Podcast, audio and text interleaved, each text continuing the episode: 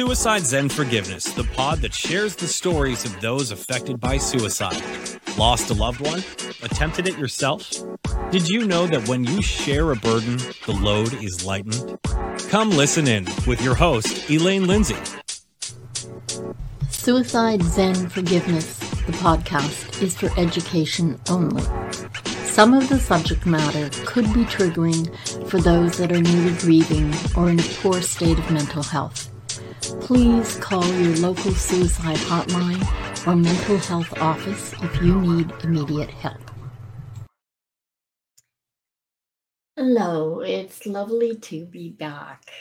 Uh, this is going to be a rather short episode as I'm going on hiatus. It is uh, currently July 1st here in Canada.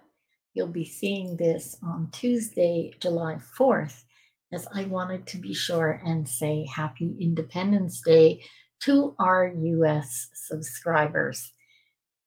There is an awful lot that I want to go forward with.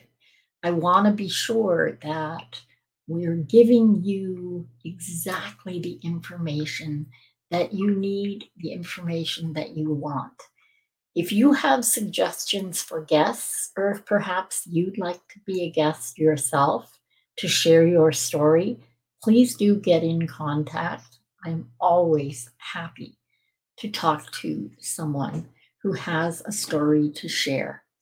We always have something that we can learn so it makes a lot of sense to find as many stories as we can.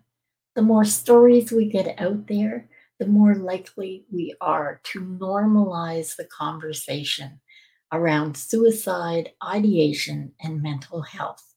That is my mission. And I thank you so much for being here with me.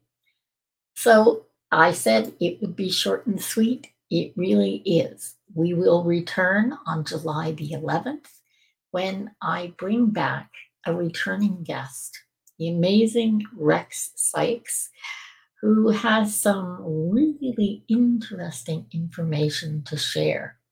And he gave me back my Pollyanna attitude. Well, made it feel a lot better anyway.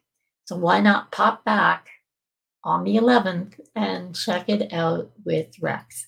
In the meantime, have a very happy 4th of July. And we are going to see you then. Thank you for listening. Please subscribe on your favorite service. Suicide Zen Forgiveness was brought to you by Truel Social Media, the digital integration specialists. Let them get you on page one in the search results.